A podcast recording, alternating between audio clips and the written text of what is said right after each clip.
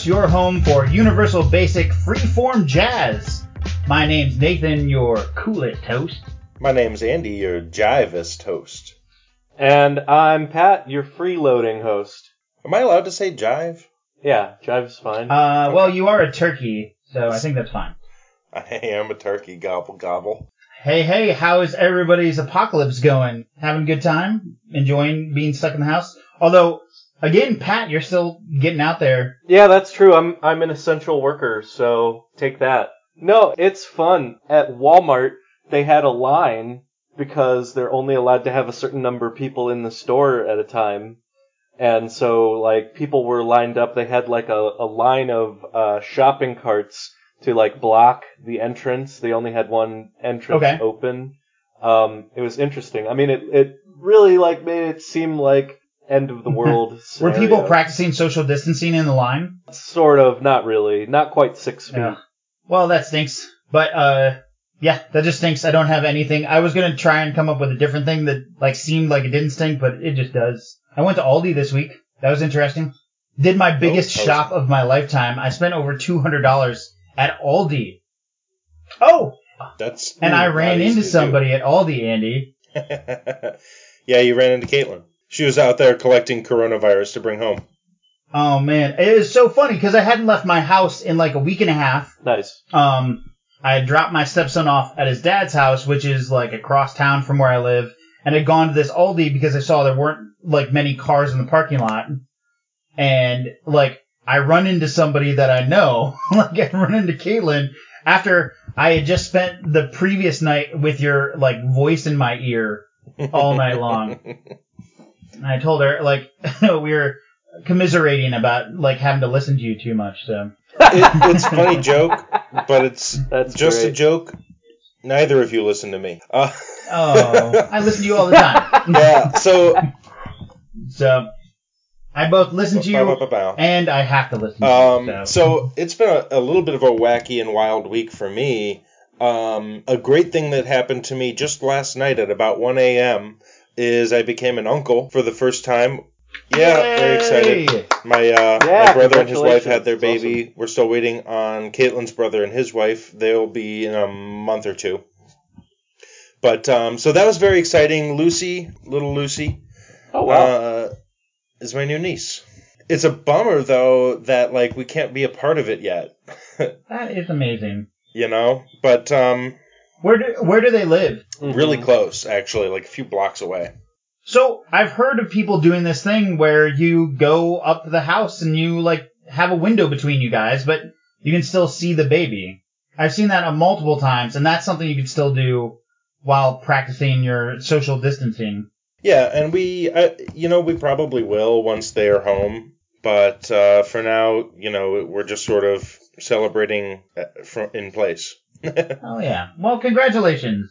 Thanks. Yeah, congratulations. I don't know if you guys have seen this. There are people who are setting up like scavenger hunts around their houses. They're putting like hmm a bear in the window or like little hearts. Like you're supposed to walk around the house and look for things and they've set up like messages in chalk drawings on their driveway to tell you like what the rules are and like how many points to find a heart, how many points to find a bear. That's awesome. It's My Interesting. my sister, uh, my little sister Lexi, who lives in Toledo, set up a. She's a an excellent artist, and she set up an art gallery in her front yard. She did a bunch of paintings. She attached them to like yard sign uh, things and put them in her front yard for people walking by to have a little art show.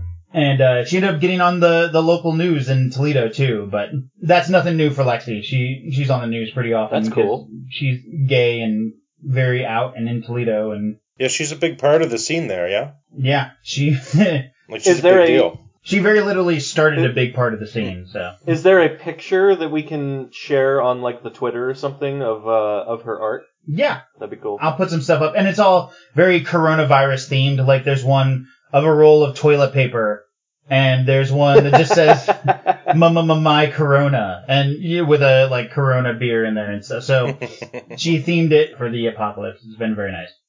nice. Nice. So the other thing I saw is like people are starting to put out their Christmas decorations because everybody has some Christmas decorations and everybody's going to take walks all the time. So it's a way for people to get involved and show some solidarity with each other. That's cool. I should say we we live in a very Jewish heavy neighborhood, so I should walk back my statement. Everybody has Christmas decorations. Many people. The Have uh, people often have Christmas decorations. We don't really have outdoor Christmas decorations because that's not something that I do. But Mhm. but anyway, Yeah. well, cool. So that was just one thing that happened to me this week. Well, so I mentioned on our on our podcast last week that that I'd gone to a couple food pantries to um to kind of help defray some of our costs during this because both Caitlin and I are laid off right now. Um, and so last night my dad texts me says, "Hey, are you home? I'm gonna drop something. I want to drop something off." Yeah, okay. So he gets here and I go outside and he's like, Well, oh, we were at the grocery store and I bought too much. That's a very dad thing to do. I was I love it. Man, I mean, thank you for for not for being how do you say mindful of my ego, I guess. Yeah, I, that was really I really appreciated that. That was really cool and and you know I, I bring that up mainly just to say that there's been you know there's a lot of talk that that it's going to be another couple weeks before even the hospitals the the stress on the hospitals peaks like right. they're thinking mid to late April for for everything just to hit its peak let alone to start to dwindle again. And, you know, there's just been so many different stories of businesses and people helping other people and making, finding ways to help everybody out that I, th- I just think it's really cool. And kind of not uniquely American, but I think we're really good at this sort of thing. Absolutely. So, so the economy has started to creep back, but I'm I'm wondering if we haven't seen quite the long-term impacts yet that there will be, because uh, people are still not back to work, and they won't necessarily be back to work for a while. No. So, Yeah, well, and and there's a lot of kind of peripheral effects to the economy that have been happening, and I don't want to. I know that there's a big, um, from the the far liberal, not far liberal, but the liberal wing of the country. There's this pervading sentiment that who gives a rat's ass about the economy?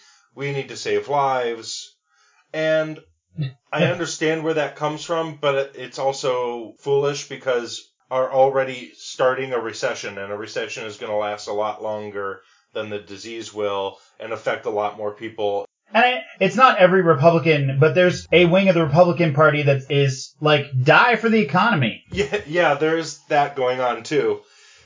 So that is, I would say, not great either. There's a remarkable lack of nuance in how our country deals with things, which I think is one of the great things about our podcast is by by bringing the balance, we we, we can get into some of that nuance and, and deeper understanding of the intricacies of what's actually going on in the world.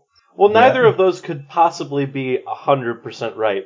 Right. right? Because, uh, I mean, if you just tank the economy, there are people whose lives depend on the economy. Like, maybe you can't afford your life-saving medicine anymore, or, you know, equivalent. You know, they're, they're, Well, it, it took us 10 years to dig out of the 2008 recession and to, to pro- like decently recover from that. Or, uh, Yeah, and this recession. is this is gonna Took put this like this is gonna put this to shame. I mean, This is we're in arguably worse. we're in Great Yeah. Depression territory here, especially towards like as we get deeper into this thing. And it took decades to dig out of the Great Yep. Depression. So, you know, when people shrug that off, they are being disingenuous, living in bad faith. They're they're or just being downright foolish, in my opinion. But I can't say I fully disagree with them. I I think there needs to be a balance. One of the reasons we're in as bad of a situation as we are now is that we were worried, more worried about the economy than we worried about lives. It just came out a couple of days ago that the Trump administration didn't start ordering medical supplies till mid-March in terms of masks and respirators and things like that. When uh, they knew about this, I believe the very last day of December of last year is when Trump first heard about it. if you want to talk about what our elected representatives did do as soon as they heard about this, what a bunch of them did was sell their stock in Yeah. uh, uh, sell off a bunch of stock in, in in sectors of the economy that were likely to tank, buy up stock in, in sectors of the economy like video like video conferencing and telecommunications and things yeah, like I know that. you guys don't like. Like- I know you don't like moral absolutes, but f- those people. Are you fing kidding me? I know you're gonna have to bleep that out. but- Right? Exactly. Fuck them all. Take their money. Send them to jail. Done. Oh, every single one of them. And and listen, that, that's a bipartisan group. As I think it's pretty much split right down the middle, pretty evenly. Fact check, fact check, fact check. And welcome back to Fact Check. Just to be clear, as of the recording of this podcast, those accused of U.S. Code 15, subsection 78 U-1, civil penalties for insider trading are Senator Kelly Loeffler, Republican from Georgia, Senator Richard Burr, Republican from North Carolina, Senator Dianne Feinstein, Democrat from California, and Senator James Inhofe, Republican from Oklahoma. Now, I'm no math magician like our good friend Andy, but that's three to one. There's only four people, so it doesn't really matter, but eh, it's, it's still more Republicans. Bad news for those senators, though. The SEC has released a strongly worded warning against insider trading, so we're good here, right? Anyway, let's get back to the show. Fact check, Back check, Back check. Send them to jail. They lo- they're out of office. They never hold office. They should never. I mean, they could come out of jail eventually, but they better be there for five to ten years. That that issue has been around for a little while in the news, and it was suggested. Um, I I want to say AOC might have said that you know we should just not allow Congress people to own private stock in companies. Like they can buy index funds and just have like a general stake in the economy as a whole, but insider trading um, right now is not really uh, regulated in any way for members of Congress. Like, yeah, I, I heard that. Right. That was Robert Reich's second way to become a billionaire, right? So it seems like sound well, and- policy. like, uh, there would be a barrier to implementing it in that the people who are voting on it have a vested interest, a conflict of interest in um, voting on legislation like that. But it's it makes sense.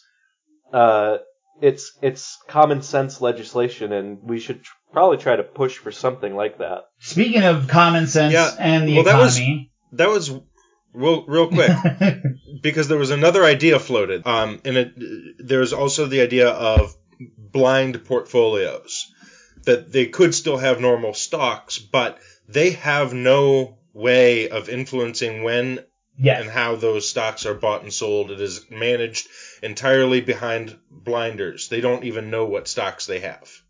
Yeah, I mean that would that would work pretty well too. Yeah, uh, just as sort of an alternative, just there's lots of there's a lot of different. The point being, there's more than one way to skin this cat. Well, so we wanted to talk about a particular issue today. We wanted to talk Mhm. about Skinning universal cats. basic. Thank you. Yes, universal basic income and skinny cats. It's not just a um like a random topic. It's pretty. Uh, the reason I want I, I kind of pushed to to do this one sooner rather than later is there's a lot of speculation from from academic economists that this may the coronavirus COVID crisis may kind of be the catalyst to moving into the universal basic income. One one meme I've seen recently is uh, what do you need to turn a Trump supporter into a socialist? The answer is twelve hundred dollars. Ha. So That's I funny. feel like that's that's where we're at right now. Uh, if we're memeing, uh, the the meme that I've seen is it's so perfect for this format. the problem with socialism is eventually you run out of other people's money. Zing, got him. I know, Bezos has a bunch of money. We'll be fine. Well, all right. So for the listeners, universal basic income. If you if you follow this podcast, you probably are kind of already hip to the concept via Andrew Yang. Yang Gang 2020. Meow, meow, meow, meow. Beep, beep, beep, beep. I'm still I'm debating writing writing in Andrew Yang for the For the uh, presidential yeah. election? That'd be a good way to waste Yeah. your vote for sure. It would be a great way to waste it. Um, well, so without going down that rabbit hole any further, um, so Andrew Yang was campaigning on a platform of universal basic income. Basically, that was the one of the core tenets of his platform. He Mhm. wanted to send thousand dollars to every American every month, right? Adults, I think. Yeah. Right. Right. What Initial do you guys think about that? Yeah. What do you think? Yeah. What do you think? Like on the surface, it sounds a whole lot like socialism, doesn't it? Mm. Hmm. Mm. As the guy who doesn't have a problem with socialism, mm, I don't. I I'm not necessarily well. All right, so let's start by talking about some of the pros of the universal basic basic income. So, for obvious reasons, it provides a social safety net, right? Arguably, it could replace the social safety net welfare Hmm. programs. Right. Um, the the basic idea is every person has the enough money to get the things that they need: a roof over their head, food in their bellies, um, Clothes, what like clothes, ba- the basic, basic, necessities. right. This is not about living lavishly. Right. It's probably a lot of hot dogs and ramen, but the basic your basic needs are met. Right.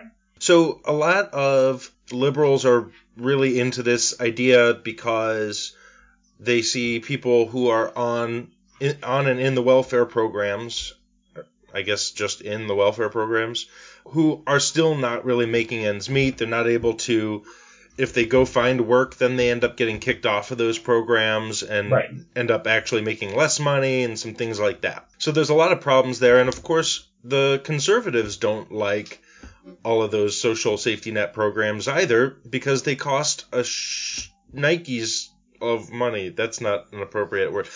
All right.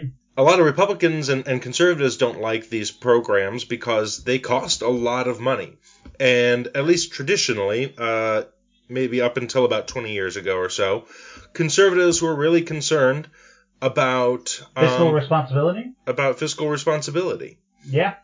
Have you That guys did used to be a thing that they were concerned with. have you guys ever heard of uh, Ayn Rand? I mean, I, Oh, I read God. I read Atlas Shrugged maybe 20 years ago.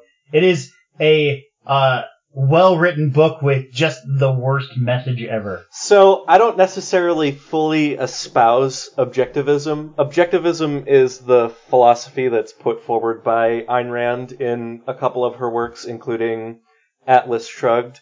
The basic idea of it is that when you help out somebody, when you give somebody something for free, you are taking away part of their agency, and it's it's an amoral thing to do to uh, help somebody without asking something in return. Like trading with people would be morally acceptable, but when you when you give somebody something that um, you're eroding something that is essential to them, that that they aren't taking responsibility for their own existence.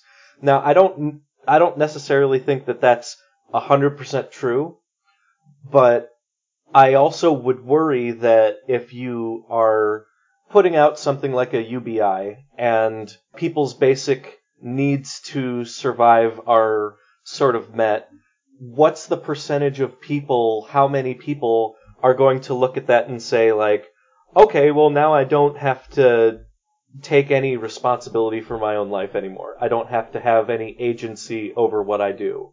Yeah, and I think you you really kind of tapped into something that I think is really kind of interesting about that Ayn Rand's philosophy, and she's a even I will call say sit here and say I think she's kind of a lunatic. Yeah, I, I don't want to Um, make it sound like I think she's great, and I don't I don't fully I don't fully espouse this philosophy, but I think it's interesting to think about. it is interesting because it sort of simultaneously butts up against existentialism in the sense of you know you you define your own essence and if someone else is giving you stuff they're defining you. Hmm and so this existential philosophy of you taking that agency and defining yourself that my existence precedes my essence. But then on the flip side also to say that it takes away to, to be giving someone something takes away from their essence implies that there is a pre-existing essence.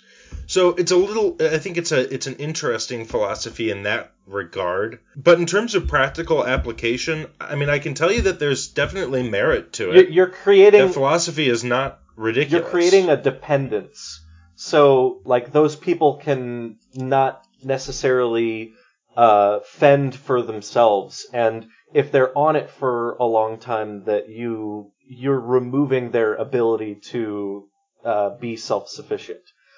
So, but what I would say is, so what we're doing, and I'm sure we're going to talk about this in a little bit, but we're creating a floor for people. We're creating an economic floor that if everything in your life goes horrible, you can still eat those ramen noodles and have like the worst apartment on your block and st- stuff like that. Mm-hmm. You can still live.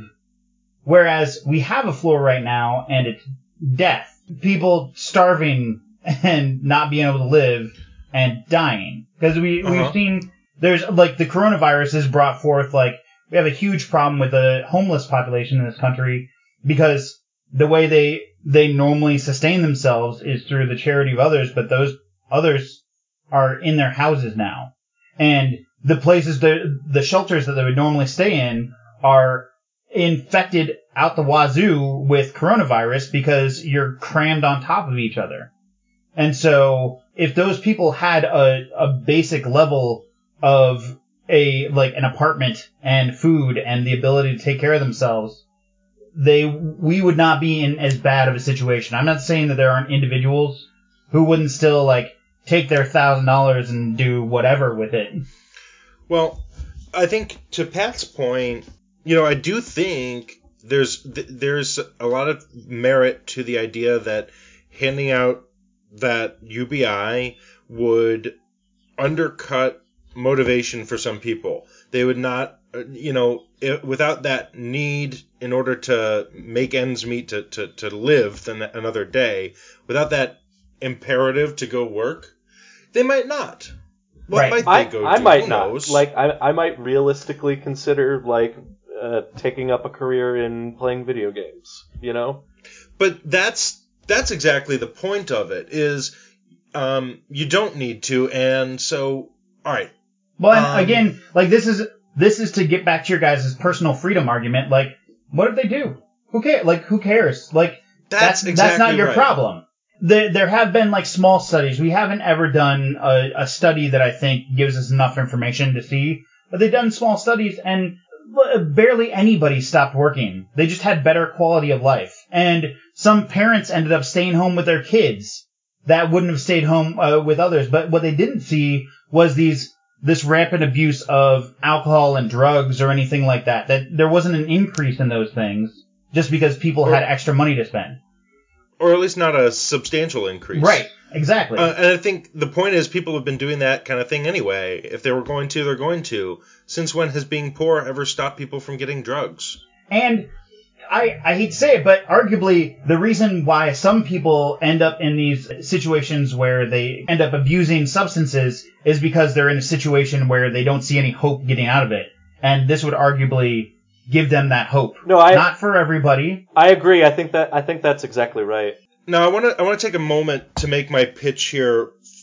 This is my my appeal to to conservatives, to fiscal conservatives, people who are looking at UBI and thinking, how on earth could we pay that much to just send one or two thousand dollars to every adult American for life, right?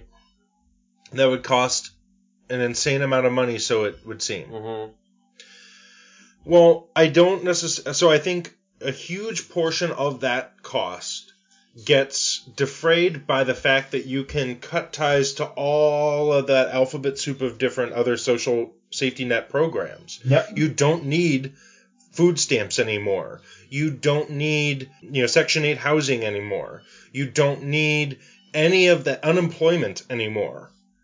All of those other social safety net program, programs become irrelevant. And my argument, I would say, you pair up UBI with, with universal health care and you literally don't need like anything else. Right. Anything else is nice. Is the, bureau- the bureaucracy that you can get rid of is astounding, Oh. and the the value of the programs go goes up tremendously if you don't have to deal with that bureaucracy. And from people who are concerned about the nanny state thing, you don't need to tell people what to do with the money. You give them their check, and you know what? As if you're concerned about what they might do with it, they'll pay, they're- they'll pay the price. If they decide to squander that check on drugs and alcohol instead of room and board, It's not then your problem. you can reasonably wash your hands of that, and no one would really. Let, well, some people would still look down on you for that, but that's the other. So thing. I, I think ahead. that this is really important. We might change this in the future, but historically, when in our constitution, in our legal system, did we ever guarantee somebody the the right to live, the right to survive? We might guarantee that the government is going to give you due process before they take um, your your life or your freedom or your property.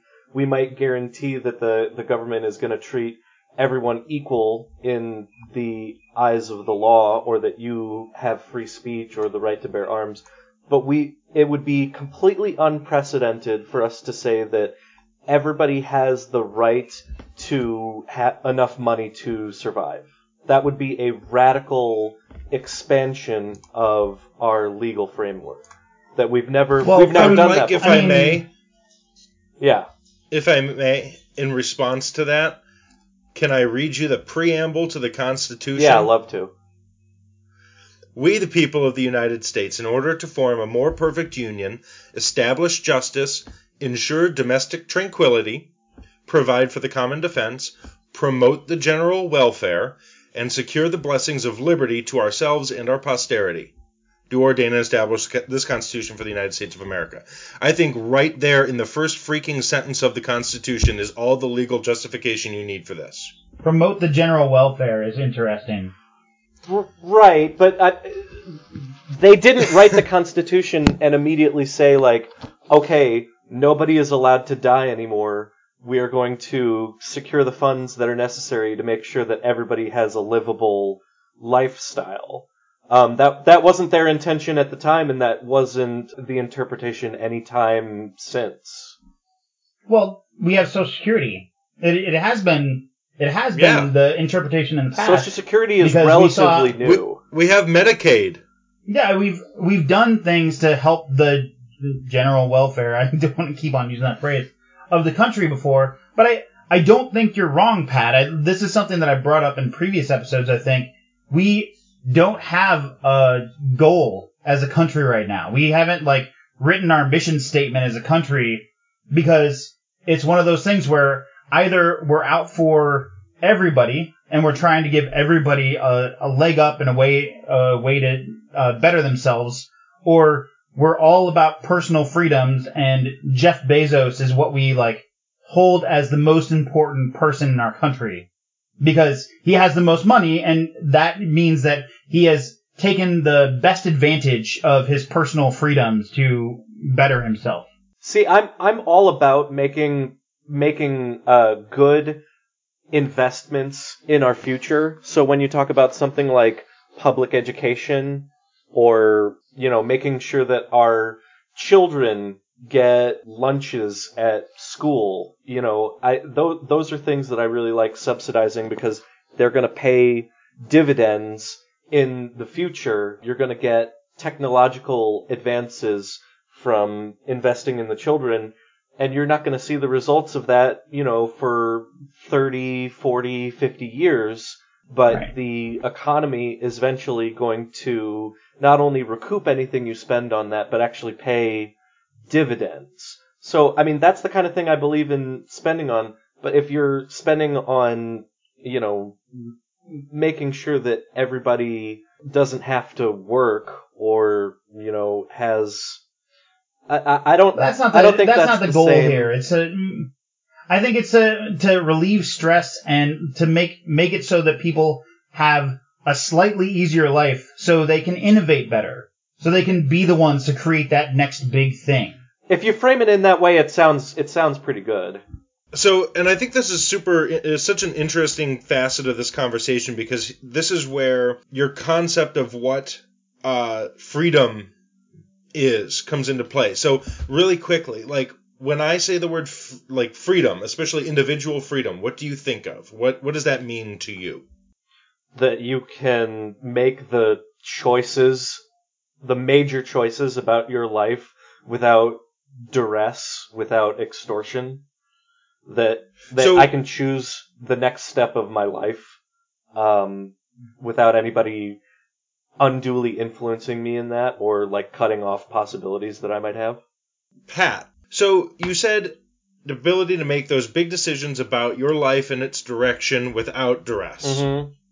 Is that about right? Right. So like an infringement on that would be like going to prison because I couldn't choose to move Okay. to San Diego if I'm in prison or on probation or something like that. So you can like lose that freedom.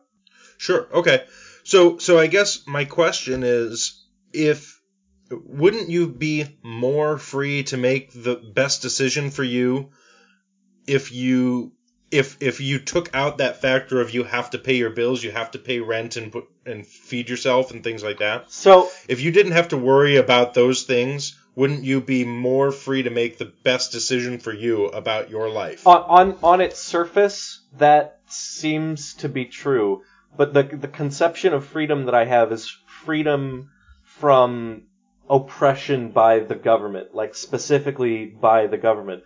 I don't necessarily have freedom from oppression that exists in nature. I don't have freedom from natural laws. So, and I'm glad you said that because this is kind of why I was asking that question in the first place. Um, in general, when people talk about freedom, there's kind of two different ways that they think about it, and one is think people think of the freedom to do things, and other people think of the freedom from oppression. hmm And it's the same concept, but kind of from two different angles. Right. So, in terms of the freedom to do things, uh, implementing a UBI pretty much maxes that out.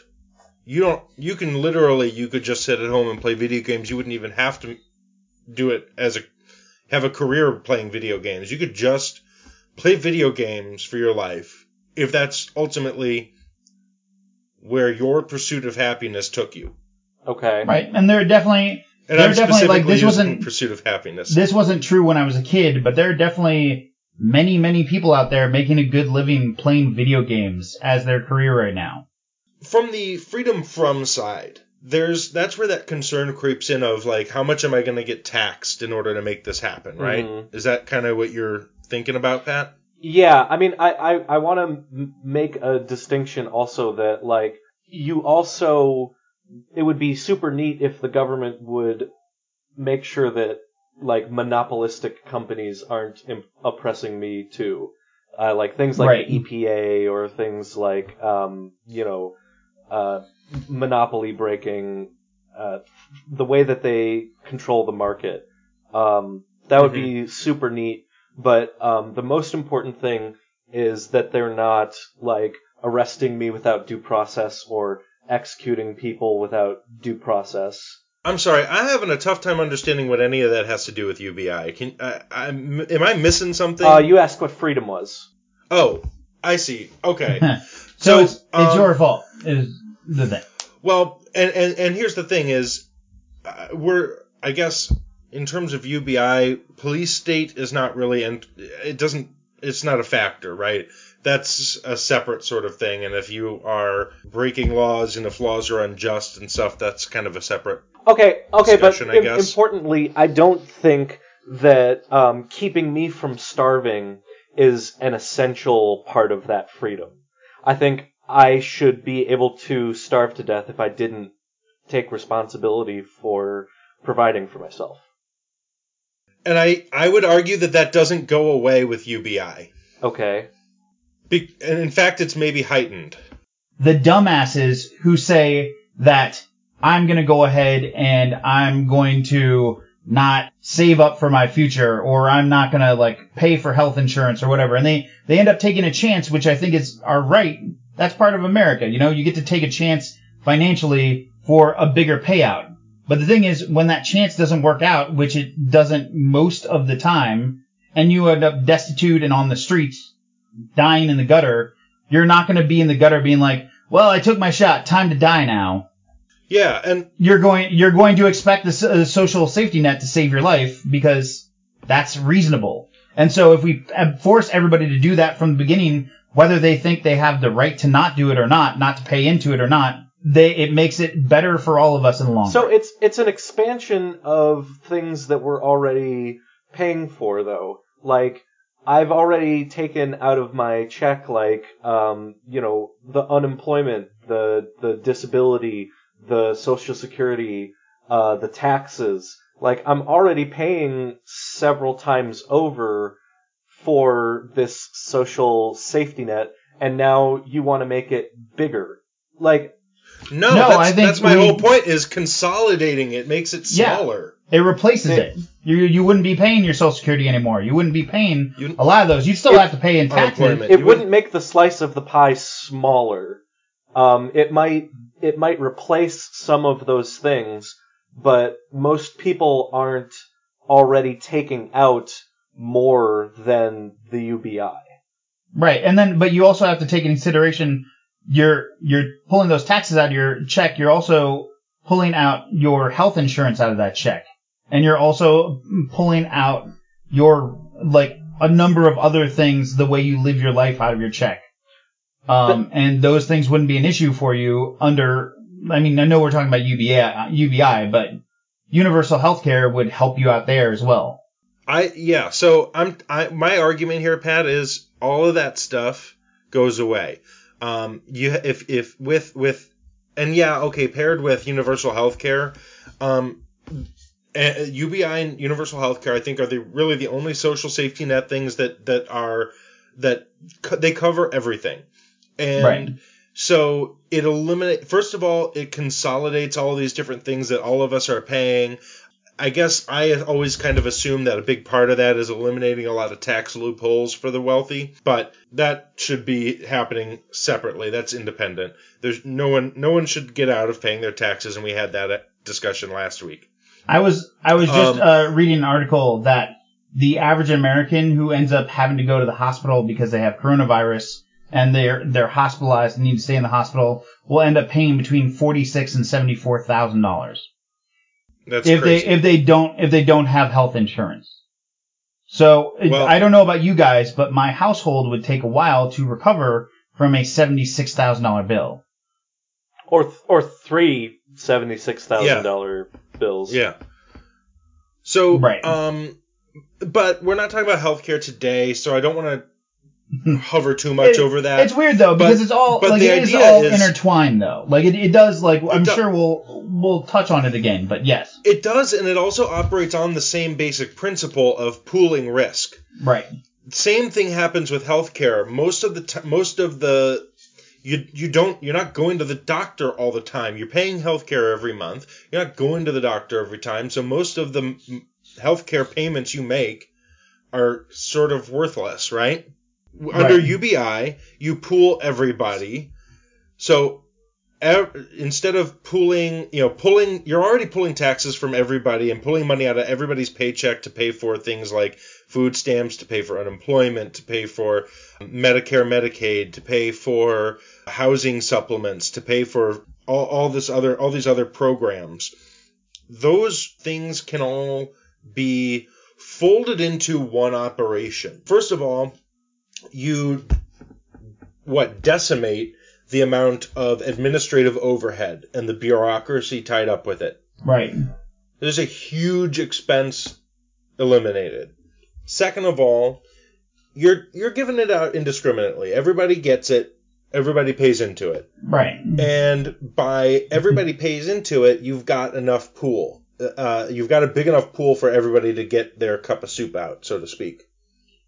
So Um, that's not like a common phrase. I just made that up. So this is more of a, a mathematical So argument, and we can actually look at the numbers. But if if you're trying Sure. to convince me that giving everyone a thousand dollars a month is going to save me personally money, or to save us all money in the long run, like I don't I don't think that that's mathematically true. It, uh, there's been studies done that says it would increase the U.S. economy by about 12%. That's that's not that's not what I'm talking about is the overall economy. I'm talking about like people's individual amount that they're paying into it and amount that they're getting out of it. Like there's there's a net deficit there and that has to come from somewhere. Yeah. I mean, it'll, it balances out a lot of stuff that I was talking about last week with billionaires. Okay, so you're you're concerned about the numbers, Pat, and um, so to that point, right now, just on Social Security and Medicare, the U.S. spends about 1.3 trillion dollars in a year.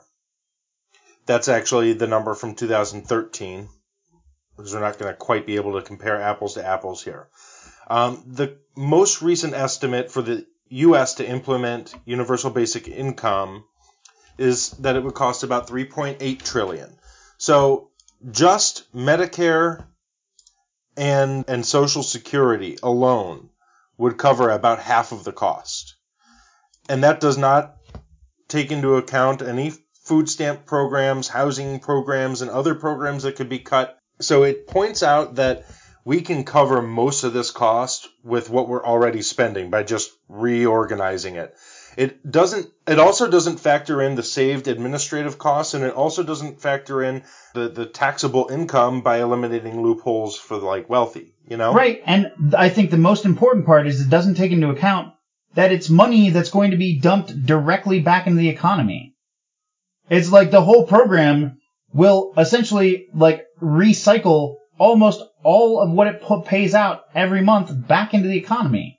Because the people, the, the majority of this is going to are not people who have like a ton of savings. It's people who are going to be spending this stuff on their rent and on uh, basic necessities and things like that. So it's going to benefit the economy greatly. Yeah, but that's I mean you could say that exact same thing about the way that we're already spending social programs. No, because the bu- the bureaucracy costs a crazy amount of money, and people, for example, uh, on unemployment have to go out and they have to prove that I'm trying to find a job. It doesn't matter if that job uh, like appeals to them or they're going to be good at it or anything. They have to go through this like th- th- this weird cycle of just doing busy work to just make enough money so they can feed their family. So, so your That- argument, this would so take your rid- argument rid- is a question of degrees. I mean, it doesn't mean that the money disappears. The money that we spend on Medicare Right. doesn't disappear and not go back into the economy. Like, I, I don't think that that goes anywhere. I, I, I think that any spending that you're going to do, the money does not disappear. The money goes back into the economy. Sort, sorta. I mean, I think there's a difference between spending money on bureaucracy and giving people a check. By the way, that um, that estimate of 3.8 trillion uh, would be is based on paying people twelve thousand dollars a year. Okay. Um, that is not the only proposal that's been thrown out there. There, there's another proposal that guarantees ten thousand dollars per year to everyone. I don't have a clear estimate on how much that would cost. Significantly less. And can I can I just say, from my perspective, I am not necessarily proposing like nationwide UBI tomorrow. What I'd like is I'd like for so many different things uh, that are uh, considered to be progressive for us to do some like large scale tests, see how it works. Like do it for everybody in Ohio And there's a few. or Wisconsin There's a few or out there. Right. Well, but no, Um, but nothing's been done on a large scale before. Like what what you need is you need to Uh. dump. I I haven't seen it. I think the highest one I saw was like in the 70s in Canada. Here's the problem with that. When you give somebody something for free and you create a dependence like that, you cannot just take it away. You're going to do more damage by saying like, okay, we're going to do UBI and we're just going to test it out and then stop it, you're you're going to do a lot more damage that way, and it's going to be really, really politically unpopular. Like let's let's Well, say if- we experiment on it and we determine that it's a complete failure. I'm not saying that that will happen, but you don't know that that won't Right. happen. And then we decide that, um, you know, politically what we're going to do is we're going to take that away. That, that no longer is going to be politically solvent. You can't, I just think like that's true if you say at the beginning, "Hey everybody, you're going to get UBI forever." But if you say for the next 24 months we have this money set aside, you and your family will be getting $1,000 per month per adult in your household. the person who's going to be able to take power in that position is going to be the person who promises the most UBI. Absolutely, So, and that is no. a that is a no. I think that is a fair argument about this that we would need to solve. There, I think it's easy to solve. I think you do it right from the get go, where you tie that amount that you're getting to a the poverty standard. line, yeah, to the poverty line or whatever it is. Done. Yeah. But Not and- a problem. And, that, Nobody gets to just offer to increase and that it. legislation It's can't be by overturned. metrics, by statistics. the legislation can always be overturned by majority. You'd by have to you'd have to put it in the Constitution. You'd have to make it a Uh, constitutional amendment. it would have to be core to it. It would probably have to be central We to it. But, but amend the the point is, it's not something that someone gets to campaign on. But no, I no, Pat. I think your point is well taken here. That is absolutely a huge concern. That It is not a big concern to me. It does not. I'm not. It's- it's- that is not. know. Uh, if if you don't if you don't treat it right from the beginning, it is a a massive concern. So so we could have bad actors that do, that want to do nothing else but just seize power on on the back of UBI when everything else that they want to do is completely antithetical to American values, whatever that looks Didn't like. we just we in one of our previous episodes we talked about the Alaskan politician Mhm. who promised more in uh, oil rights uh, funding and then it all imploded because that was his only thing. He didn't care about whether it was accurate or not. He cared about being able to lie to the constituents to take power. I can't think of anybody else who's done that in recent and that's history. and that's uh, popular though. Like people will gravitate towards that. Like, oh, this guy wants to Absolutely. give us more. They all decided to vote for it. Like to me, that is a terrible experiment. Like that, the results are horrifying. Right, and I think that proves that what you're saying is like an, It's an concern. obvious concern that it's a concern that we need to uh, fix like right off the bat. If We need if to fix it so that if not an inherent problem that is intractable. I there's it's definitely why would it not be intractable? How how it's is it super possibly easy intractable? to solve. Because because you can't you can't make legislation that can't be overturned. You can't hard You can. not Did- hardwire legislation to say that no one can ever overturn this. That's not the way that our legal system works. Well, but you don't you don't make it that no one can ever do it. Like, again, I think take Social Security. People have been trying to change Social Security for years, for years, and they can't do it. You have to make this a similar argument. You have to make this Social a similar Security situation. Social Security is another one of those creating uh, dependence things where it's going to be, you know, it, it's it's extremely unpopular for people to say we're going to make a change. Right. Good. That's what we want. We want it to be extremely unpopular for people to say, I'm going to make a change to UBI. Do you want to put those same, those same guardrails on this type of thing. It's not that you can't change it. It's that you would have to have an overwhelming majority from both parties or three parties in the distant future or whatever. Our galactic overlord changing it or whatever.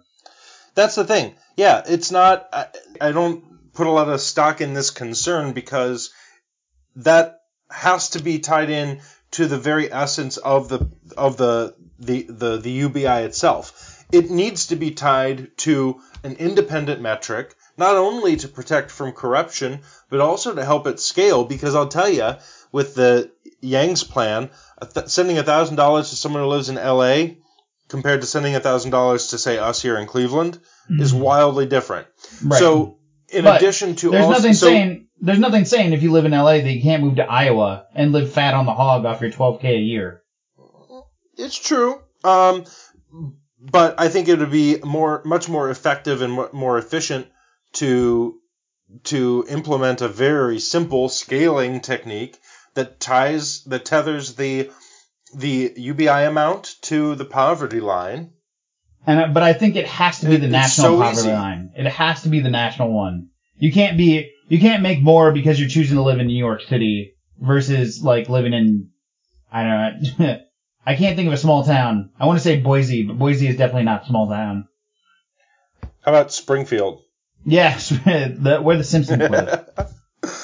No, I, I, I don't. I, I disagree. I think that's the much better way to handle it is to basically have the states audit and distribute comes No, through I- the national thing funnel, I but think- it's scaled. I think it could be a huge Um, boon. I was I was I talking to Sarah about this earlier. I think it'd be a huge boon to smaller towns if suddenly people had this extra income and you could go ahead and say, "Hey, move to our small town. We have a killer library. We have 1,200 miles of hiking trails. We have beautiful views, and your $12,000 is equivalent to 300% of what you would get in New York City if you chose to live there."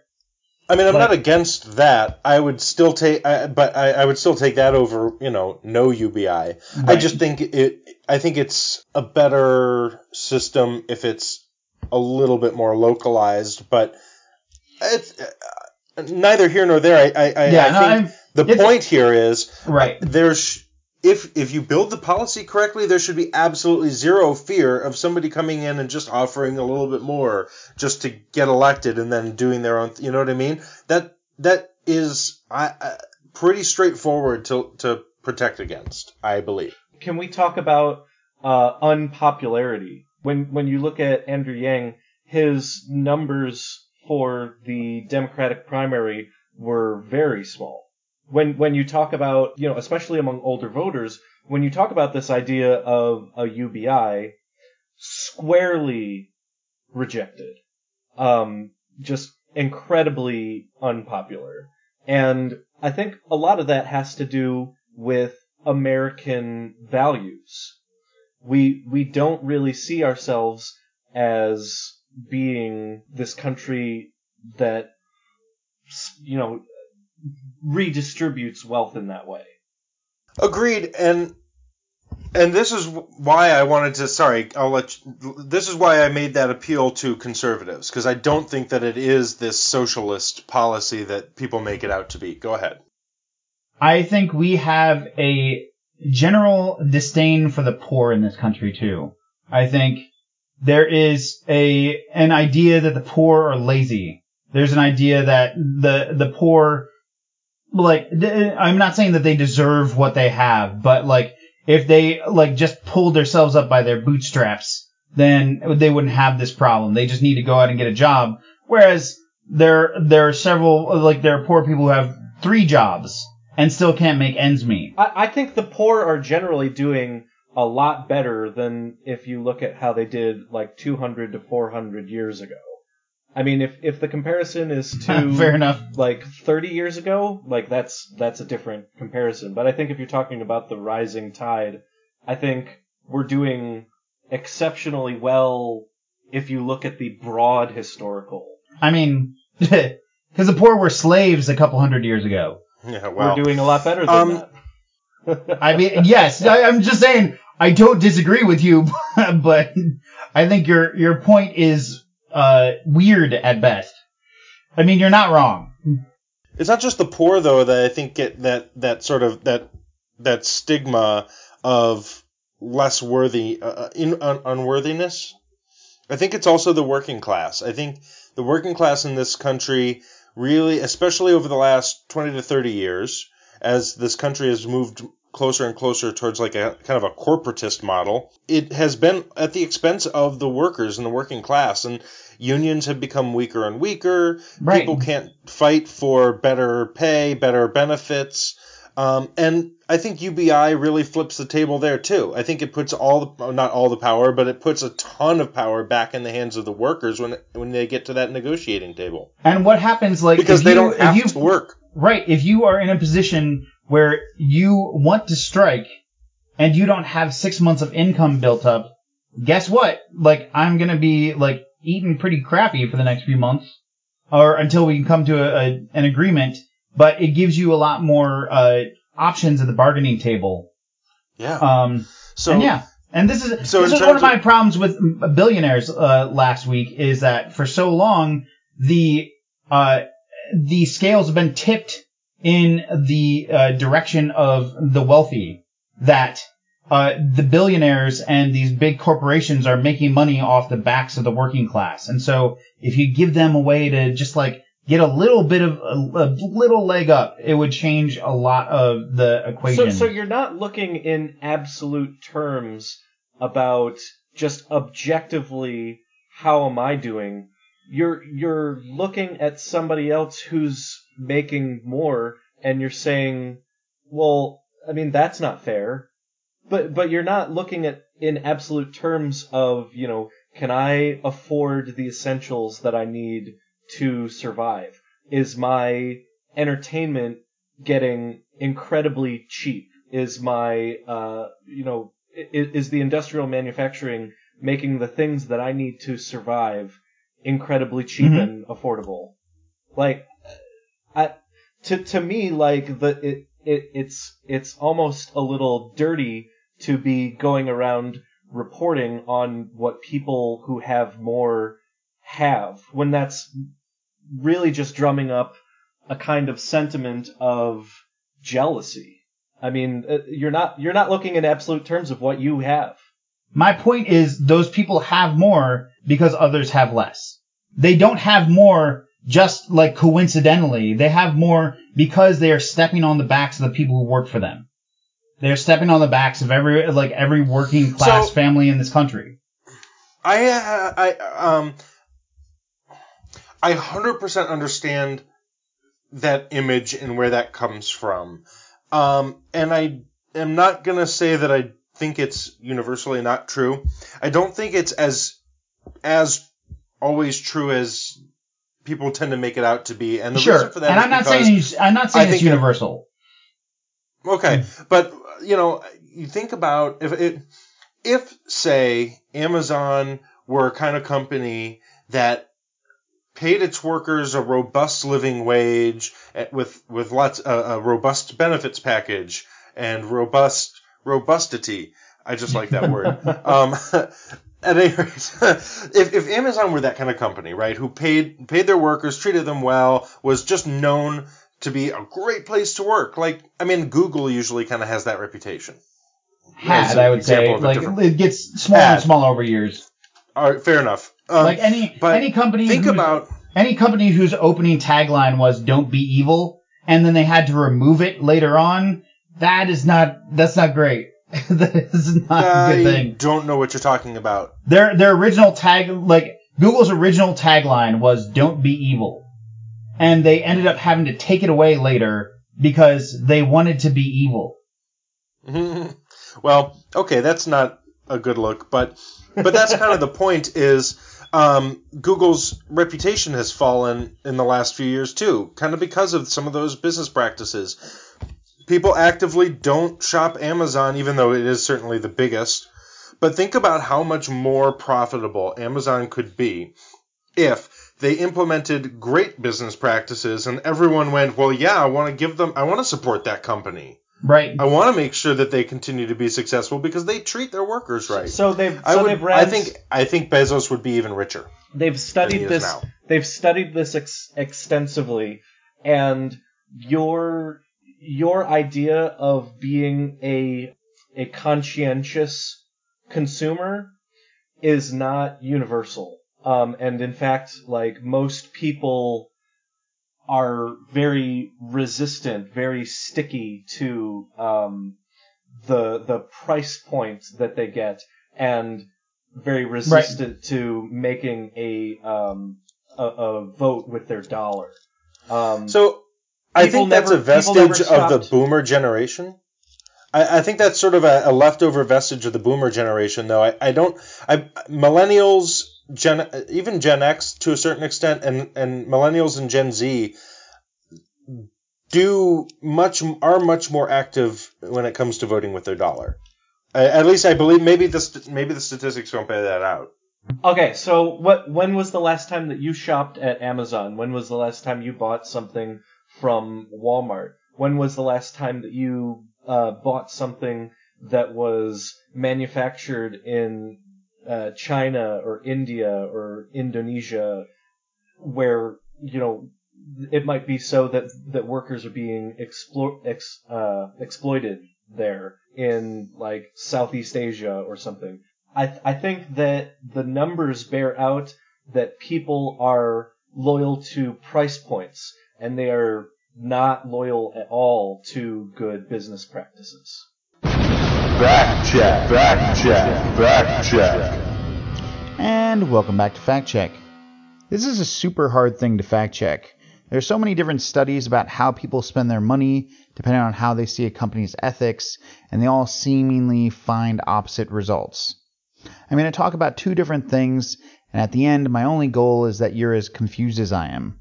Corporate social responsibility, or CSR, was the corporate buzzword of the day starting in about 2015. The idea was that focusing at least some energy on being a capital G good company, as opposed to just a good company, meant that you could increase your profits. However, a study by Florida Atlantic University's College of Business in 2017, published in the Journal of Corporate Finance, ouch, that hurt my head. When did I start reading the Journal of Corporate Finance? Anyway, it found that CSR strategies imposed costs on businesses that, quote, in the form of foregone investment opportunities that in the long run leads to losses for their shareholders. Quote, it's not about the money, it's about time, said David, and I'm going to apologize for this up front, Yavikadze. J A V A K H A D Z E, PhD. The PhD was different. That that's part of his doctorate. Associate professor of finance who co-authored the paper. Quote, if you invest in socially responsible activities, then you won't have enough resources to invest in more profitable projects, which is not good. It might be good for society, it might be good for managers, but it's not good for shareholders. Okay, that was one thing. Bear with me. I'm not saying it's going to be worth it, but I tell jokes sometimes, and you like me, so you owe me this, right? That study I just mentioned was back in 2017. Last year, in 2019, a PR firm, Clutch, did a survey of American consumers asking them how CSR influences how people perceive brands and how they choose to shop. Here's what they found. 75% of participants said they're likely to start shopping at a company that supports an issue they agree with. Only 44% of participants said that price was among the most important attributes of a company compared to environmentally friendly business practices, which were at 71%, social responsibility at 68%, and giving back to the local community, which was also at 68%. 59% said they'd stop shopping at a place that supports an issue they disagree with, these people included 70% of Gen Xers, ages 35 to 54, that's me. 54% of them were millennials, that's ages 18 to 34, and only 37% of them were boomers, 55 plus.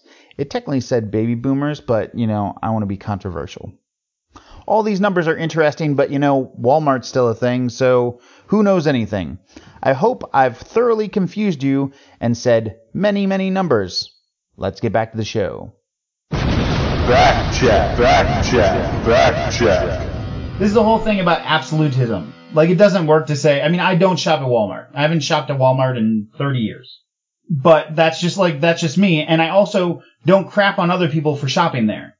Because I don't want, I don't want to be the one to tell people, like, your dollar should be spent this way. But I will say the reason why our manufacturing sector has been demolished in the, in America is because we don't we don't shop local. We don't even shop like uh, countrywide.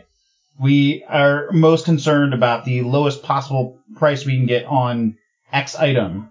And so because of that, we send our manufacturing, our, our dollars overseas. And so. Can I? That's quick tangent here, uh, but that's actually a really, really great thing not just for us, it helps bring our price point down, which, as we're talking about, is, is pretty important to Americans, but it also helps those third world countries rise up Yeah. out of the third world. People talk about, oh, well, you pay them like $3 a day. Well, that actually is the better path out of, and this has been studied extensively even by Paul Krugman, who is a notoriously left wing economist and a no- Nobel Prize winning economist, I think. I think he won a Nobel Prize. Mini fact check. Mini fact check. Yep, he won in 2008. Mini fact check. this guy is brilliant. He's and and he will tell you he he's written extensively about it how exporting those manufacturing jobs not only helps America's economy but it also helps those countries' economy. Sure. So I just don't want to I don't want to put that in the same boat. Right, and this is why last week I said our economic practices affect other countries, and we have a moral obligation to those countries if we're the ones pushing their uh, workforce's uh, quality of life down instead of up. And that's that's what happens with companies like Walmart, where they say, "I need your price point per pencil to be half a penny. I So need to- I need you to be able to provide this product at this price point." Instead of saying, "Hey, we need to make sure that your workers have this quality of life." So to bring it back to Amazon, um, you know, paying workers well and having a good, innovative, young, thriving workforce that uh, you know is happy to work there and is compensated well is expensive. Is it outweighed by the cost of having people there that are ambitious and are going to have good ideas? Like maybe to some degree, but uh, the the amount that they save by treating workers horribly, I think that's more money than the value that you're going to get from having good, productive employees. So- I mean, Now, I'd be that's- that's only- wrong. In the short term, in the I- short term. And that's only true if there aren't a uh, buttload of employees just waiting to take that position after that next person leaves. And in after this coronavirus thing is over, that's going to be the case again. We're we're going to have an insane number of businesses go out of business because of the coronavirus. They're going to be we we had what uh, last I checked at the beginning of the week, we were at a 6.6 million people out of work now who applied for unemployment which is, I mean, I, I think the Doubled the the one from the the number from the week before, And the which previous- was itself a huge record. the I believe the the previous record from that was in '88, and it was something like six hundred thousand. It's insane. It's absolutely nuts. But I'm just saying, it's it's only better for you. It's only better for you economically if you can't find another worker that's willing to be exploited because they don't have any other choice. That's the catch. Is the a, a business like Amazon has those frontline workers over a barrel because if they don't have a job, they have nothing.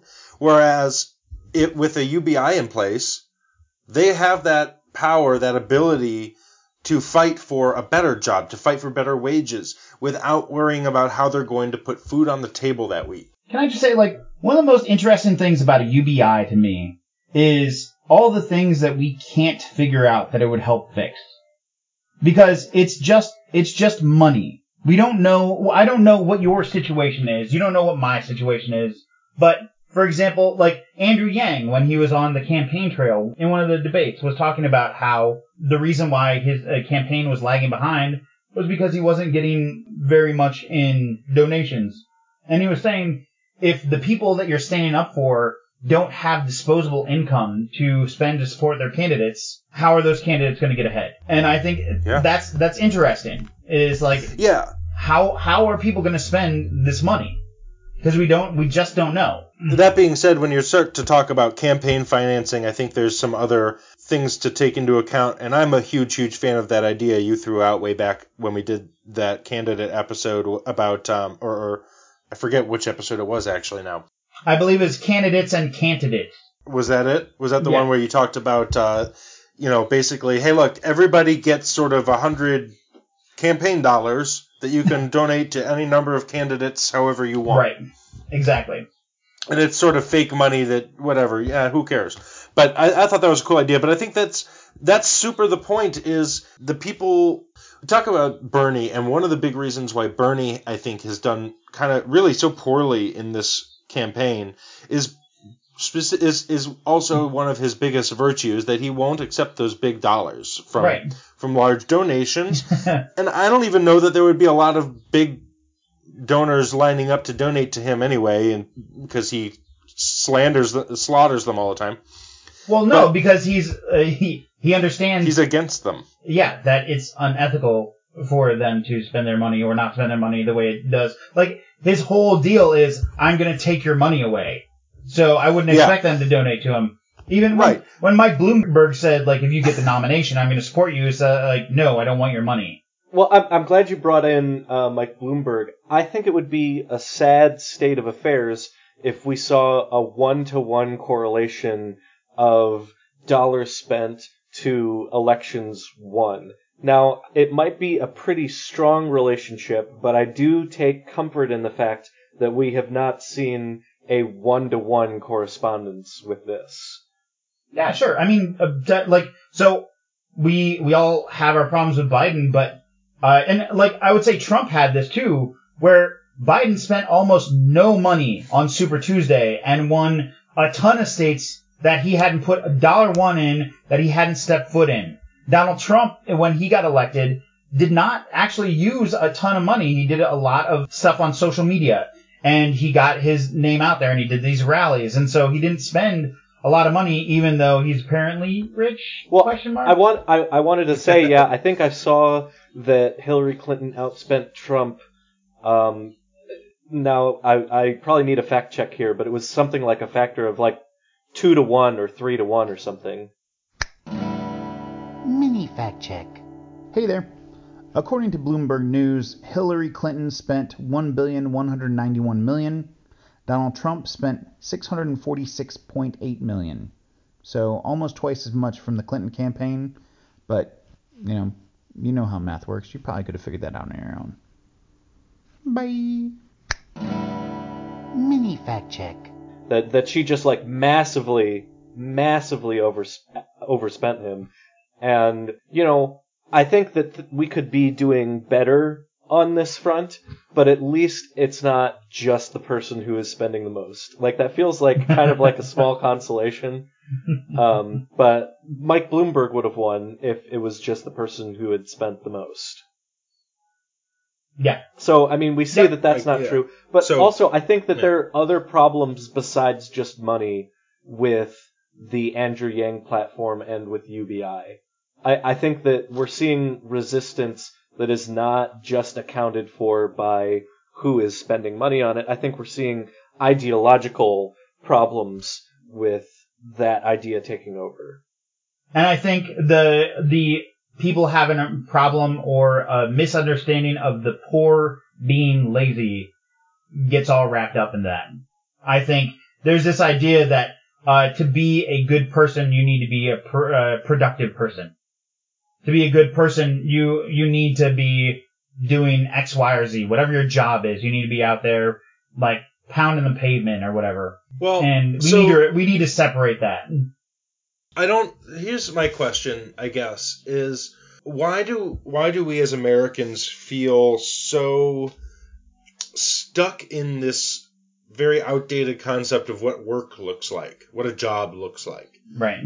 I think that's a big problem. I think there's this people scoff, and I think you kind of you did it earlier, even joking about yourself that uh, oh, sit, sitting at home and playing video games as a career, as though that were a joke. But why is that a joke? That's a perf- that should be a perfectly viable career option, Yeah. and there shouldn't be any problem with Clear, that. clearly, not Um, you know, everyone people- can do that. Clearly, Well, clearly, the saying- number of people not- that want to do so that vastly outstrip the number of different jobs that could really be sustained in our economy by doing that. Uh, I mean, I No. just I like I don't think that that's an essential service that is helping better humanity. Yeah, I think it's it's fair. It's the same thing about like people who think they can like get out of their situation by like playing basketball the best or being the best guitar player and starting a cool band or rapping or like any like anything in the eh, like if you want to become an entertainer like a superstar entertainer there are people who do that it's just not a lot of people So if if aliens came down tomorrow and they said we're going to execute all of the the doctors on Earth, or we're going to execute all of the farmers on Earth. Like that would be a big deal if they said instead, like we're going to execute all of the video game YouTubers or all of the Mumbo people jumbo, that were no. stream, all the people that were streaming on Twitch. Like, you know, it's not it's not going to Man, that's that sucks. it's yeah, it's not going to ruin uh, our chances of surviving as a species. See what I'm saying? I was gonna say, outside of climate control, we are so far past being concerned about our survival as a spe- as a species Right. that that is not a relevant conversational point. Like to me, like and Once we learned how to Um, farm, things changed. yeah. So and and that's kind of the whole point. Is this should have the same kind of um, transformative effect on the e- economy and society as a whole as the agricultural revolution did ten thousand years ago.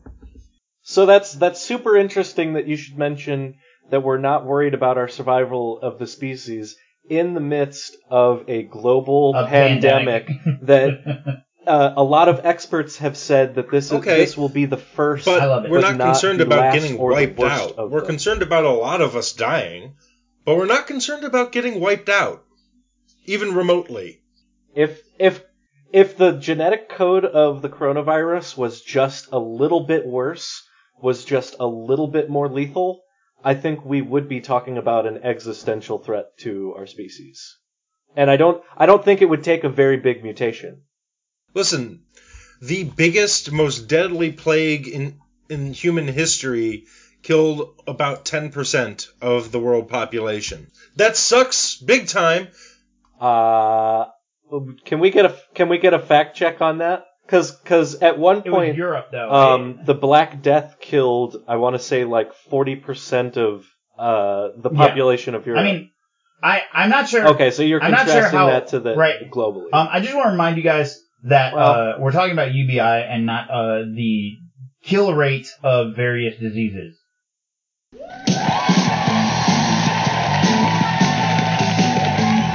Thank you, thank you, thank you. And uh, welcome back to another fact check.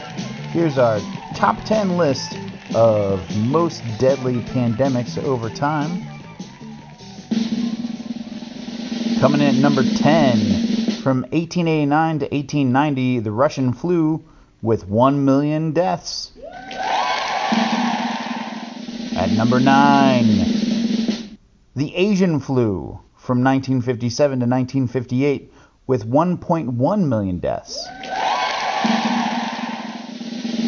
Number 8. In 1600, roundabout, the 17th century Great Plagues coming in at 3 million. Number 7. The Antonine Plague from 165 to 180 with 5 million deaths.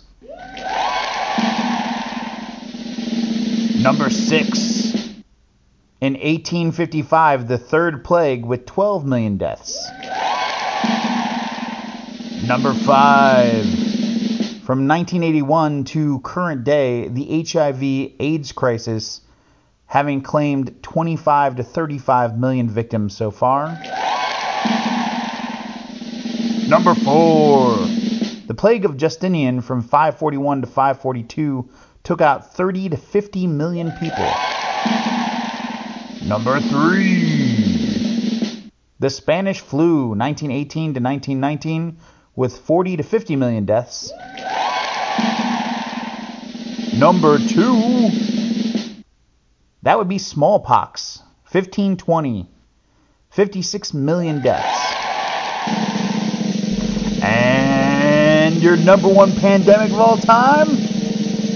That's right, the Black Death, bubonic plague, 1347 to 1351, coming in at 75 million to 200 million deaths. That took out 30 to 50% of Europe's population. It took more than 200 years for the continent's population to recover. And that's it. Thanks for playing our game. Back to the show. Uh, so if we could go ahead and like shift back back to UBI. Um, yeah, like what? are- Like we started out talking about it, but what are some of the other concerns that people have with UBI? Well, a lot of people Uh, so we talked about kind of the de- de-incentivization, right? That demotivational factor.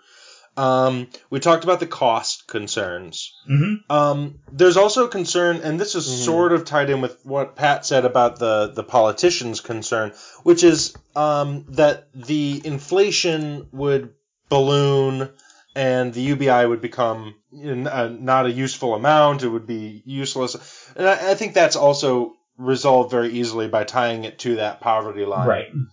I think Um, that there are definitely like I think reasonable concerns. So Pat, earlier you were talking about, uh, for example, politicians being able to tie how much money people get in the UBI to their campaigns and how that would skew a campaign terribly and like make the program unsustainable. I think another one that is concerning is rent prices going through the roof. If everybody's getting a thousand dollars a month, if you know a couple is getting a thousand dollars a month, why eh, why am I charging Right. eight hundred dollars when I would be charging fifteen hundred dollars for this same apartment? hmm Yeah. Right. Um, so inflation is really a big problem when you don't know where that money is going to come. If you can solve the problem of where that money comes from in the economy, you're not going to have the same inflation problem if it's if it's money that already exists that's coming from somewhere else. Like if it's a tax Right. percent, then if you're as long it, it scales right next to the, to the big problem with inflation is when you are making dollars from nothing. When you are just printing the money to demand or you're just taking out uh, government debt that is not backed up by anything um, Right. and we're just going to all agree that this money exists and and create it. Um, that's that is the really big inflation problem. But I agree. I, it, if landlords know that and and you could talk about this for really anything in the economy any good or service but uh, yeah i mean i like the example of landlords if they know that there is uh, 11 uh, 1100 or uh, 1000 extra dollars in everybody's pocket every month i think they might look at that and start increasing prices i think that's a legitimate cons- concern Right. And Yeah. and for me, all this stuff is it's not reasons not to do it. It's things to figure out. It's it's problems to be addressed. Well, are you going to take people's freedom away to charge what they want for goods and services? Yes. Uh, that's that's very anti-American. you're gonna you're gonna take away people's ability to overcharge people for no reason. I mean, I and I don't know what that looks like, but Yes, yeah, absolutely, I'm willing to do that.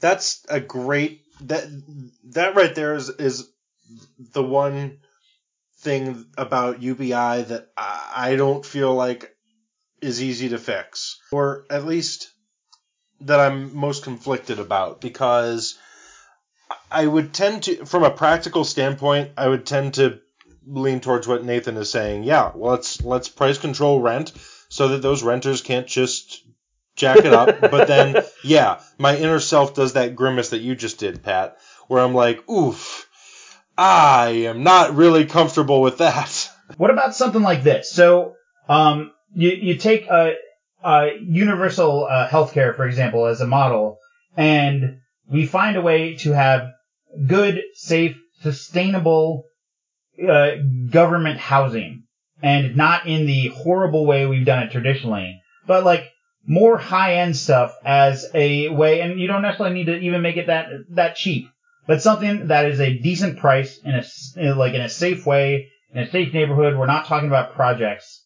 And then you create this thing that other companies need to compete against. You have, you have a public option that is good and healthy and people want. And then as landlords, you need to make sure that you are providing something akin to that, either in price or if you want to charge more, akin to the additional amenities you give. No, so I, what I like about that is it does use that kind of Medicaid for all who want it, Pete Buttigieg model, Right. and I think that that's really effective. I my I guess a concern uh, that might even be a little too strong of a word, but a a, a con I guess to that is it sort of starts to negate that we're getting rid of these other government programs factor. And I don't want to go into a slippery slope argument, but I think that there is a little bit of a valid concern about that potentially becoming a little, uh, you know, growing too much or expanding too much and, and backing backing off the, the money we're saving from cutting those programs. I don't think it's a big concern, but that's my initial reaction. So uh, this this might not be borne out by the numbers. I will have to independently look and and see if this is true. But um, do you think that people are less careful or less financially intelligent about something that you give them for free rather than something that they've earned? I can tell you that in my experience, something that you spent a lot of hours to earn, it it takes on a special significance. Like I'm going to be more careful with that, and I'm going to try and spend that on things that are going to be good investments in the long run. If you just wrote me a check tomorrow for a thousand dollars, I'm not sure that I would spend that in the same way. So what I hear you saying is that it actually requires more discipline and would help train Americans to spend their money more wisely and be more frugal and more conscious about how they spend their money than No, I don't. I don't think right people will learn that lesson, and I don't think that this will teach them that lesson. Well, but is So- that is that also our goal though? I mean, again, when we're talking about personal freedoms, like if you had this extra money and you had a bunch of money that you haven't had for a while, maybe you're gonna go blow it for a couple of months, and then you're gonna realize, oh crap, when I get that thousand dollars next month, I really need to like pay down some debt or enroll in this class or whatever. Like, don't you think people would like maybe you're gonna blow February and March, but when April rolls around, you're It going sounds- to use it for something else. It sounds like you have a lot And of even- faith in people's ability to learn lessons over time. I don't know. I don't know that I'm as optimistic. I, but I don't like. But I don't care. Even them blowing this money would still help out the economy, depending on what they're spending it on. Even if they're like going to their weed dealer, Sure, but it, that weed dealer is still gonna like go spend that money on like I don't know. I don't want to uh, pigeonhole the uh, weed dealer. So let's say a membership to his local art museum. So I have I have a real concern about when taxes get taken out of my check or something that those dollars are being spent in the most effective way that hopefully on something that I would agree with and I think is a good idea and is a good investment in the long term. If we've decided that like we're actually just giving this to everybody with no strings attached, that this is just Right. going everywhere, I don't feel the same. You know, I, I was already concerned in the first place about it being wasted and not being spent effectively, and now that's just right out the window. Like now, like we're not even going to bother to make sure that Well, this is spent effectively. yeah, no, because uh, making sure it's spent So- effectively is brings back that bureaucracy that makes the old programs inefficient in the first place. What are you doing efficiently? Well, and Like, it becomes what's, a nanny what's been state. done efficiently. I don't know that there's any ideas about this being efficient at all. the government as a rule is generally not very efficient. But uh, I think it also raises questions of a nanny state, Pat. If you're concerned about personal freedoms, people are going to spend their money however they want anyway. Wouldn't it be better from a a, a sense of like of not uh, of avo- avoiding the nanny state Right. problem to say, look, we gave you enough to, to live. If you chose to use it on not living, that's on you and you're probably going to die. My gut feeling about it is that it is a more of a nanny state to give people money every month. But I mean that's just my gut reaction. I don't know I don't know if that's the right reaction. Right, and and my thing is, I nobody we don't know. We don't know any of this stuff. Like for me, my my argument now is I would like to go out and do a series of experiments with people in like different income brackets and in, di- in different parts of the country. I want to go ahead and like give some smart people some resources to go ahead and test this out and see what the best way to go about it is. If it makes sense. So there have there have been several tests of it. Um, in on, on different scales. And I think that those are all worth checking out. There was one in Finland. There was one place in California. I can't remember. And, and you mentioned the There- Can- there was an right, Alaskan Canadian one. earlier. Um, there I was think there's an Alaskan one too. right yeah, I now. think it's still ongoing. Yeah. I think that a lot of those are potentially flawed, but I think the the concept so a lot of those tests have been seriously flawed. There have been issues uh, a wide range of issues that Right. they've encountered. None of them are not solvable. Right. That's the thing. They're all things that we can we can figure out a way to to work it. In fact, just in the last hour and a half to to 2 hours here, we've discussed most of the problems and provided possible solutions. yeah. So I think to that point, if if the goal of implementing policy that A helps move society forward while B help so I mean here, I think about it this way, right? Bring it brings up the floor, as Nathan said earlier, but it doesn't bring down Yeah. the ceiling. We talked last week a lot about not making it so people can't be super rich, and it doesn't do that. It probably taxes them a little bit more heavily than it does right now, considering the average uber wealthy person pays less in taxes than we do, both as a percentage and as a raw.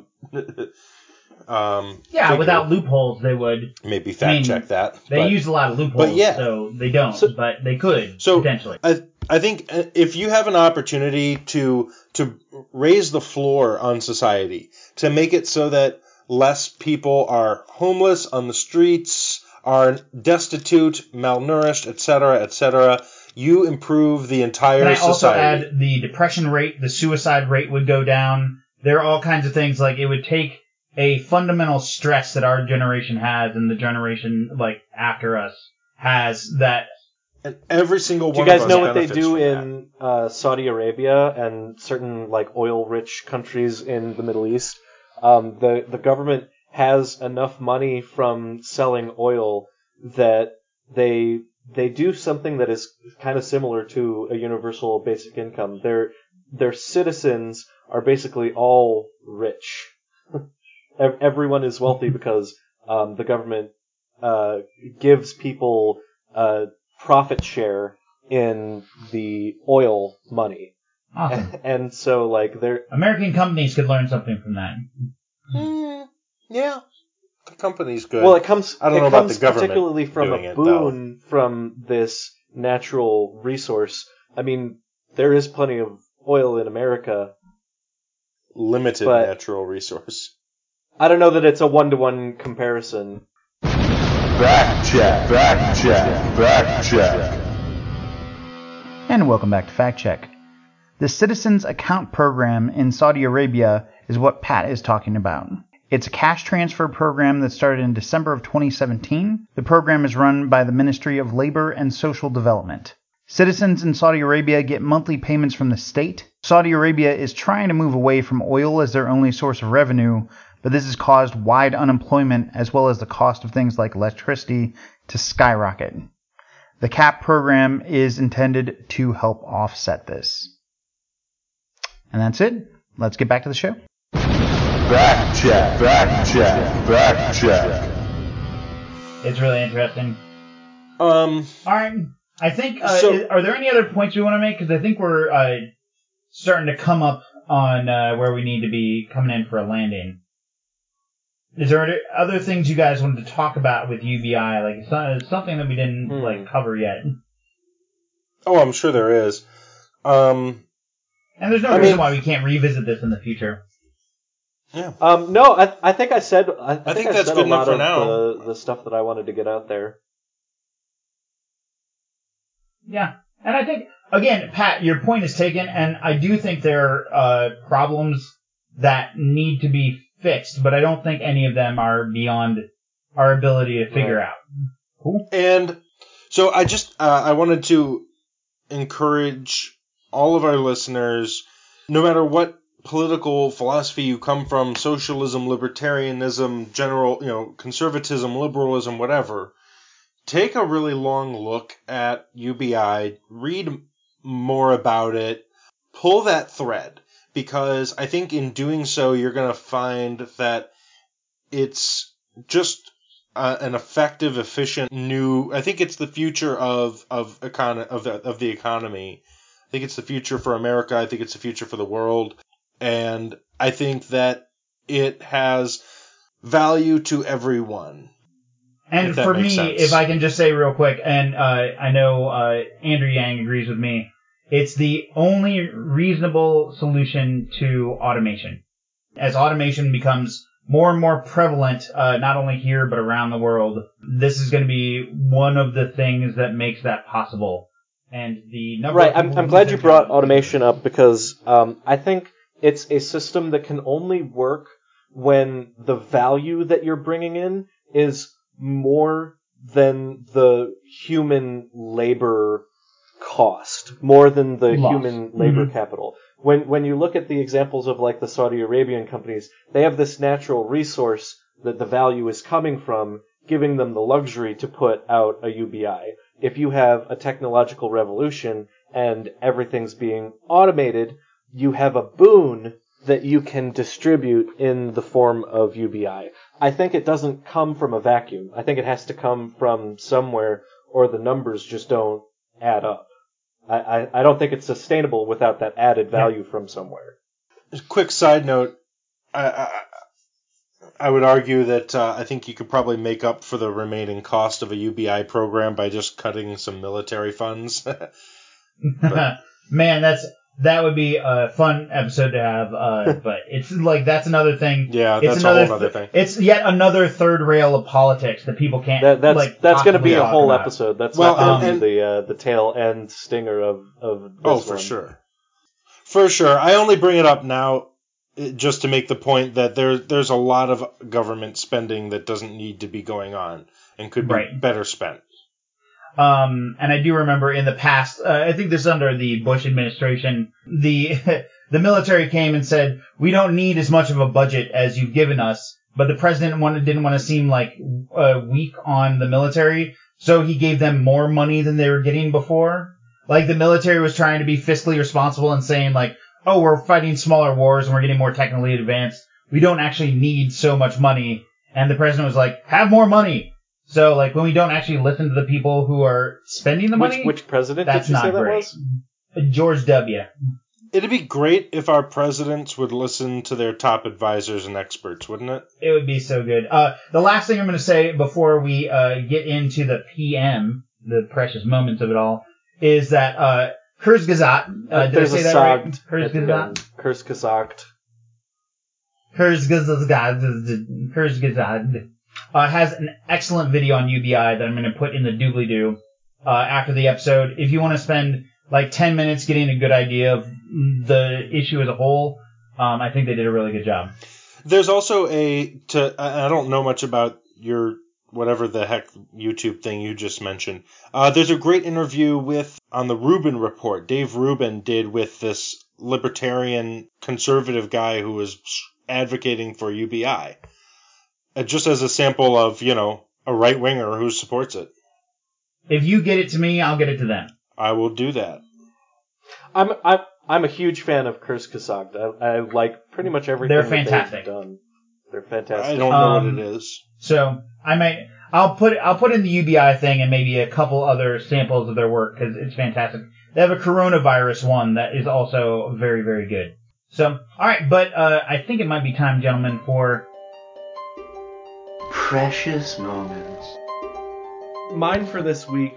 So, for the first time on Twitter, I actually got an official reply from one of the lead designers for Magic the Gathering. Um, he wasn't terribly happy with me, but he did kind of like respond to my troll post. So it's the closest thing that I've ever been to being Twitter famous. Um, so I'm kind of happy for the attention, I suppose, but also he was not he was not impressed with me at all. So what did what did you do? so there's a new mechanic that's coming out. I don't know for for people who don't uh, follow MTG, this might be a little bit hard to follow, but um, I have to assume so- most of our listeners so they listeners follow changed. it. They I mean, made it's- they it's made pretty cards that are going to change um, the way that basic rules work about the game. So in order to play this card, you um, you basically get like a free resource. It's like an eighth card in your hand as opposed to seven, but you have to completely change the way that your deck is constructed in order to play it. And I, I pointed out that they have no system in place for verifying that people have authentically made the right choices to their deck that they are supposed to do. And the, that point, pointing out that inconsistency with, with being unable to enforce a rule resulted in about 200 replies from various people, including Mark Rosewater, who's, who's the lead designer for MTG. And um, he pretty much like tried. Uh, he, he he made some arguments that were pretty convincing. He he basically tried to shut me down. I wasn't completely convinced by his arguments. So his argument was that it was the same as trusting your opponent to not play five copies of a card. Usually you can only play four copies of a card, and people can already cheat anyway. Um, I I don't really fully buy that because you know just trusting that people will do the right thing. The the simple fact of that people could already cheat doesn't negate the fact that you've given people a new opportunity to cheat with no oversight whatsoever.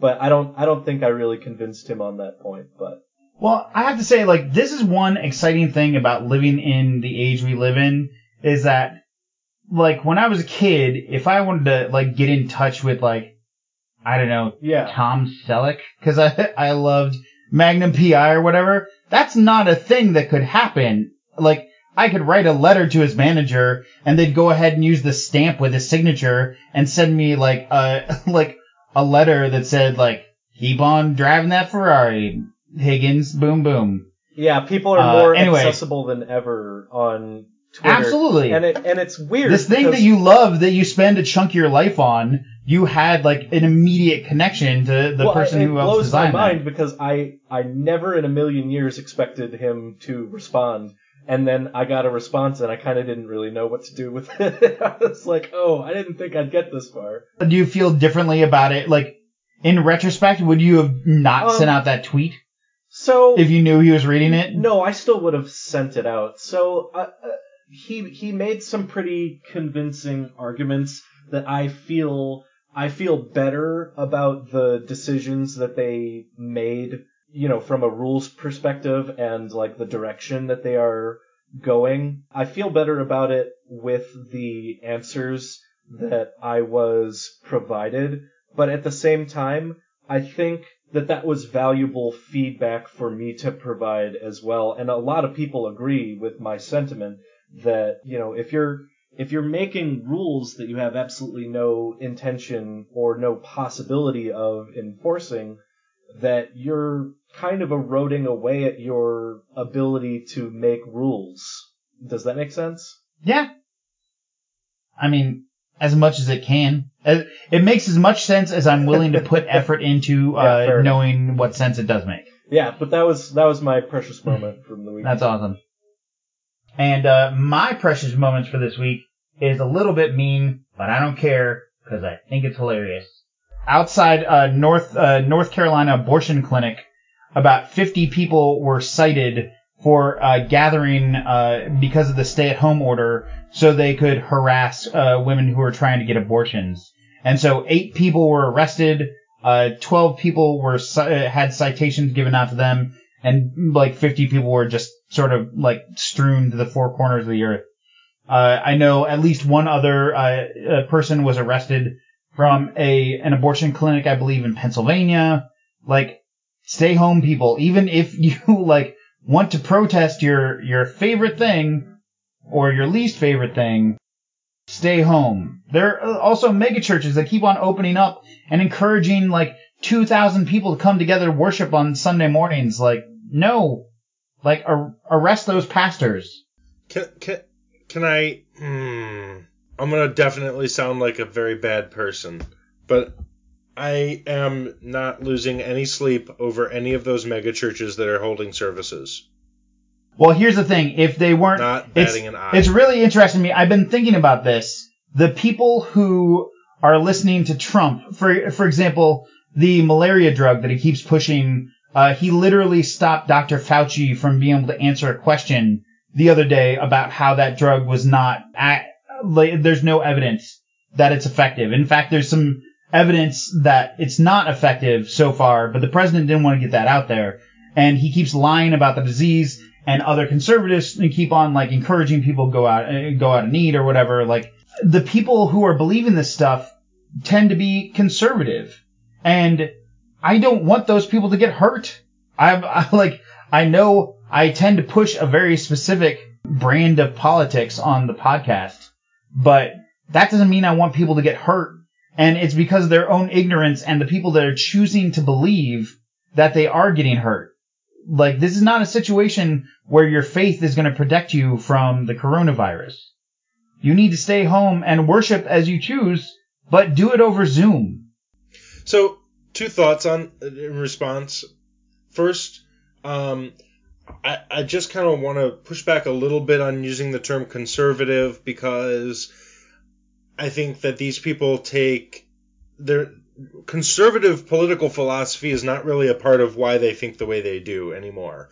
Um, they've been able to extricate themselves from that and basically replace it with religion and Trump, which they treat Trump like their their Trumpism borders on a religious cultish attitude anyway. Right. I would So- I, I would agree that they're a subset of It's uh, conservatives. When you They're- talk, I they're- mean, I think that I guess they probably technically would call themselves conservatives, but the concept of conservatism is not something that they probably could even define for you, let alone playing a big factor in their in their philosophy. I think dupes gonna get duped.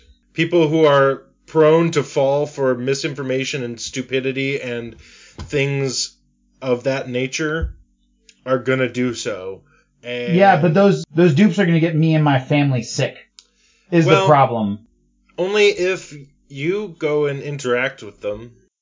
But I don't, I can't control when those dupes head into Target and like the every week and a half or so that I like venture from my house. What I I'm saying is like those dupes have a responsibility to the public to not do their dumb ass dumbassery. So the the people who um, are going and protesting abortion clinics are not an incredibly popular group. If I can if I can make that assertion, like I don't I don't particularly think that they are phenomenal. I, a lot of people that I know would not think that that is a moral or great thing to be doing. Right, I think they have the they have But the right not to do what during they're doing but not during a, a as long as they don't like like yes, I I agree with exactly. that, but I think that it's we we need to be very careful that we are not arresting people for political reasons using a pandemic as an excuse. Absolutely arrest those people that are protesting the Right. clinic, but then you know you you kind of have a responsibility to arrest anyone else who's not like specifically doing something for their survival. Absolutely. If, if it were a bunch of liberals out there who were having a big, like, liberal protest for whatever, absolutely, go arrest those too. Yeah, I have, I want I have be zero clear. problem with that. just because I, let me rephrase what I said because I, I no one should be going out anyone for pretty much any reason, right? With the obvious exceptions being essential stuff, healthcare, Yeah, things things you need to food survive. delivery, and shopping. You know, right?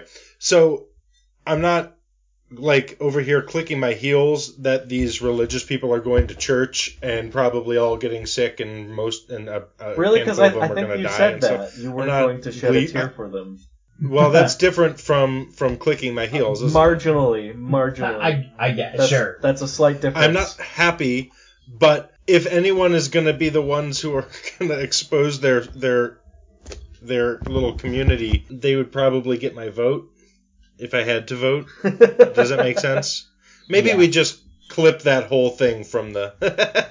no, like Survival of the fittest. If Oh no, we're, everybody's gonna, everybody's gonna hear alright. what you, s- everybody's gonna Let hear me what you be- said. You just get, you get if, a if chance you to, decide like, if you clarify. decide that um I- you know clarity on your here. own nobody else has made you naturally select yourself into lower survivability, then too bad. kind of. Also like um let me let me back it up. Maybe a, a different here here's really what what all right. I don't want anyone to be going out and getting sick and exposing themselves. Puts everyone at risk. I mean, they can expose themselves to me. however i am not surprised in the least that this group is still going to do these activities and the schadenfreude is kind of strong You're gonna you're gonna there. run into real problems if the government starts telling uh, religious organizations that they can't meet. Now, if you suggest that they shouldn't meet, you probably shouldn't, and for the good of your congregation, it's probably a great idea that you don't. But um, there's a separation. But they There's there's a They've already there's told them they can't separation meet. of church and state. Um, it's questionable whether they even have the authority to do that. No, they they absolutely have the authority to tell you to stay at home, and they have done that. And these churches are choosing to break the law despite that. Well, Those and- churches can go ahead and, and meet like they can meet virtually. The that pastor can go ahead and do videos on Sunday morning.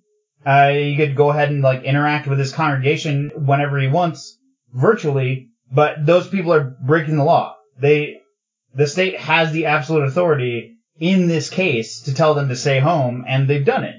Last I heard, something like 13 states still don't have stay-at-home orders, which is bonkers to me. So I guess if you're in that state, you can go and like get all like outbreak monkeyed up at church or whatever, but Well, so I also would disagree that that's a violation of separation of church and state because, first of all, that's a concept that's written about in Federalist Papers, but and and but in terms of like the actual legal precedent of separation of church and state, it's that it doesn't the show in the government can't make it. Well, it does in the First Amendment, but Does it? yeah, the freedom You'd to have to show exercise to religion. Well, you have you have the yeah, you absolutely have the freedom to worship what like however you want. Right. But again, Um, separation of church and state doesn't appear in the Constitution. which is my point that they're not violating anything. The the the legal phrasing is such that a precautionary measure such as a stay-at-home order during an outbreak would very definitely not violate it. I guess I shouldn't say very definitely, but it would be a real real stretch to say that that violates what is legally protected. I'm gonna I'm gonna have to look at the wording, and we can we can open the next episode, and we can we can talk about because I I That's and I right. don't, and I I, don't like, and I don't want to argue that people don't have a right to like worship, but I think they also have a responsibility to not spread this disease. Yeah. So anyway, right, and that's that's the bigger Well, oh, point. I, if I can, if I could say uh, one other thing uh, that I have absolutely loved, it, I just found it uh, yesterday on uh, Amazon Instant Video. It's a show called Tales from the Loop, and it's based on the art of this guy that I love. He's a Swedish artist, so I'm sure I'm gonna uh, mispronounce this, uh, but his name is Simon Stalenhag, um, and he does these weird futuristic paintings of sort of a sometimes apocalyptic world, sometimes a world dealing with like different kinds of weird technology, but it's just a series of paintings. And the show Steel Tales from the Loop is based on one of his books of paintings that he released. And it is, we've only seen two episodes, but it's wild. It's so crazy. So I'm gonna, I'm gonna link a link to uh, his uh, online art gallery in the doobly doo as well. But uh, I have loved his stuff for years, and I didn't know they had created a show on it until I was like just skipping through trying to find something to watch and saw his name pop up, and I was like, what? So Simon Stalenhag cool. or Stalenhag or something. sounds cool. Uh, Andy, did you have a precious moment, or did you just uh, pop off Super our neat. precious moments? Yeah, I feel like I mean I could. I feel like I kind of covered everything in the beginning. Really, I don't know. I don't really have a great You're one. still an uncle. yeah. You remain an uncle from the beginning to the Yeah, end of the yeah. episode. I think I, I think I Uh, wrapped You're an up at the uncle. Congratulations. That's phenomenal. It's pretty exciting. No, that's that's way better than. Awesome. That's Well, way better than it has mine. been uh, nice yanging out with you guys uh, today. Hang out with your yangs out, everybody. Yeah, it's been, Um, it's been fun. wow. well, uh, it's been fun. Uh, thanks for Oh, hanging out with us, got 'em. everybody. And I really need to come up with a catchphrase. I really hope that uh, we gave you guys something to think about this week. All right, love you. Bye.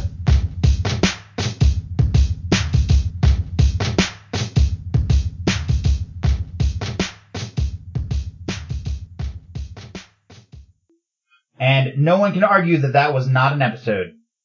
They could try, but they would be wrong.